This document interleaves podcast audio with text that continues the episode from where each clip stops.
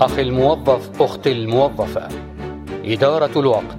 من الأسباب التي تؤدي إلى تعزيز مستوى الكفاءة والإنتاجية في العمل.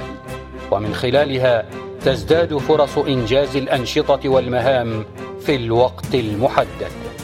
مع تحيات جهاز الرقابة المالية والإدارية للدولة.